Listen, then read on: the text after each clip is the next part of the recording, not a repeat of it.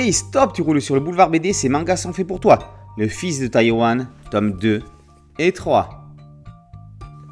10 septembre 1950. Kunlin Sai est arrêté alors qu'il effectuait de simples tâches administratives à la mairie. Qu'a-t-il fait de si mal?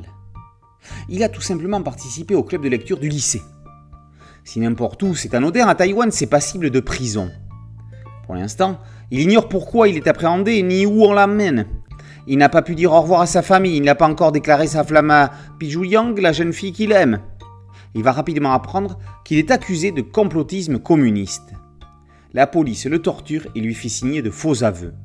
La conséquence sera terrible, 10 ans de prison, d'abord dans des cellules exiguës, à plusieurs dans un confort sordide, puis en plein air sur l'île verte, pour y être rééduqué.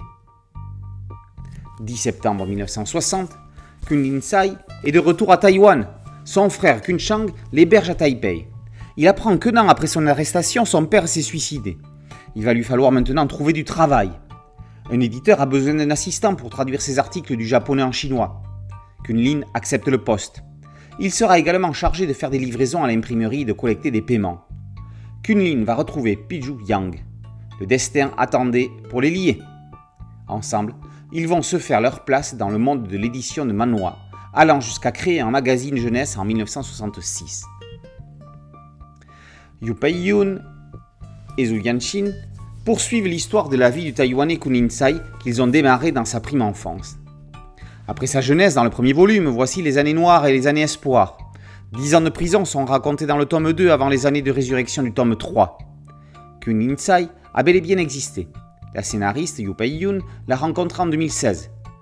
Le dessinateur Zhu Yanshin poursuit l'incroyable récit dans des styles graphiques évoluants, différents pour chaque album.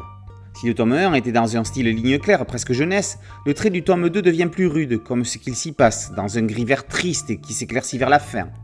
Un ciel Van Gogh montre comment le prisonnier s'évadait des souffrances en se concentrant sur son travail sans relâche, comme un art salvateur. Dans un jaune orangé de renaissance, de lumière qui se rallume, le trait du tome 3 fait un pas de plus vers un dessin réaliste encore plus adulte. Manois documentaire décrivant le développement historique d'une île du Pacifique, le fils de Taïwan narre la vie d'une victime politique. 90 ans d'histoire se racontent dans l'un des événements de la bande dessinée asiatique de l'année en Europe. Le fils de Taïwan, tome 2 et 3, par Yu Pei-yun et Su Shin, est paru aux éditions Kana.